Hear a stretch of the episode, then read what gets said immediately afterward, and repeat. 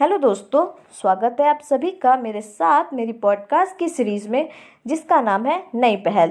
दोस्तों, इस पॉडकास्ट में हम बात करेंगे तुगलक के संस्थापक गयासुद्दीन तुगलक के बारे में, जिसने खिलजी वंश के खुशरो खां की हत्या करके तुगलक वंश की स्थापना की या तुगलक वंश की नींव रखी।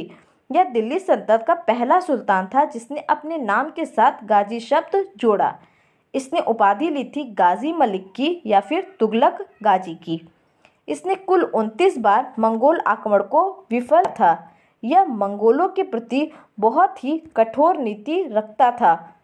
सुल्तान बनने से पहले वह कुतुबुद्दीन मुबारक खिलजी के शासनकाल में उत्तर पश्चिमी सीमांत प्रांत का शक्तिशाली गवर्नर नियुक्त हुआ था।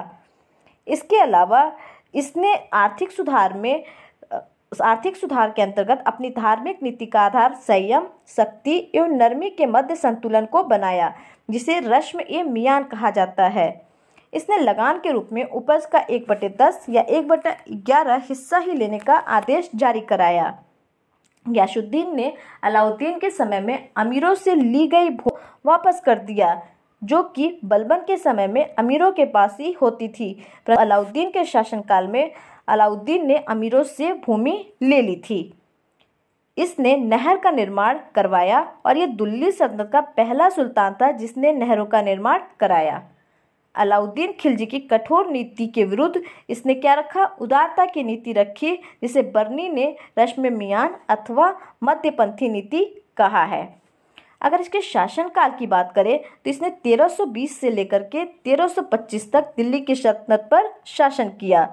इसने अम्रोहा की लड़ाई में मंगोलों को पराजित किया। जब गयासुद्दीन मुल्तान से दिल्ली चला गया तो श्यूमरो कबीले के लोगों ने विद्रोह कर दिया और थट्टा पर कब्जा कर लिया। तुगलक ने ताजुद्दीन मलिक को मुल्तान का, ख्वाजा खातिर को बक्कर का गवर्नर नियुक्त किया। इसके अलावा इसने अपने बेटे मोहम्मद बिन तुगलक, जो कि जौना खां था, को काकती राजधानी वारंगल के अभियान पर भेजा। वारंगल के आने वाली घेराबंदी के परिणामस्वरूप वारंगल और काक्तिवंश का अंत हो गया। इसने तुगलकाबाद किले का भी निर्माण कराया। तुगलकाबाद नाम का एक नया नगर स्थापित किया, जो कि रोमन शैली में निर्मित। इस नगर में एक दुर्ग का निर्माण भी हुआ। इस दुर्ग के छप्पन कोट के नाम से भी इस दुर्ग को छप्पन कोट के नाम से भी जाना जाता है और यह दुर्ग दिल्ली के समीप स्थित पहाड़ियों पर बसा हुआ है। अगर इसके विजय अभियान की बात करें तो इसने खिलजी वंश के शासनकाल में गयासुद्दीन को दीपालपुर का गवर्नर नियुक्त किया गया। अलाउद्दीन खिलजी के काल में इसने मुल्तान, उच्छ तथा सिंध को चक्तई खान के आक्रमणों से सुरक्षा प्रदान की थी। इसके अलावा तेरह सौ इक्कीस में गयासुद्दीन ने वारंगल पर आक्रमण किया, किंतु वहां के काकती राजा प्रताप रुद्रदेव को पराजित करने में वह असफल रहा। फिर तेरह सौ तेईस में उसने अपने पुत्र जौना खां को भेजा और दक्षिण भारत में सल्तनत के प्रभुत्व की पुनः स्थापना के लिए ये ऐसा करता है। जौना खां क्या करता है तो वारंगल के काकती एवं मदुरा के पांडे राज्यों को जीत लेता है और दिल्ली सल्तनत में शामिल कर लेता है। इस प्रकार सर्वप्रथम गयासुद्दीन के समय में ही दक्षिण के राज्यों को दिल्ली सल्तनत में मिलाया जाता है और यह सीधे अलाउद्दीन खिलजी के दक्षिण नीति के विरुद्ध रहता है। ये पहला सुल्तान रहता है जो दक्षिण राज्यों को दिल्ली सल्तनत में मिलाता है।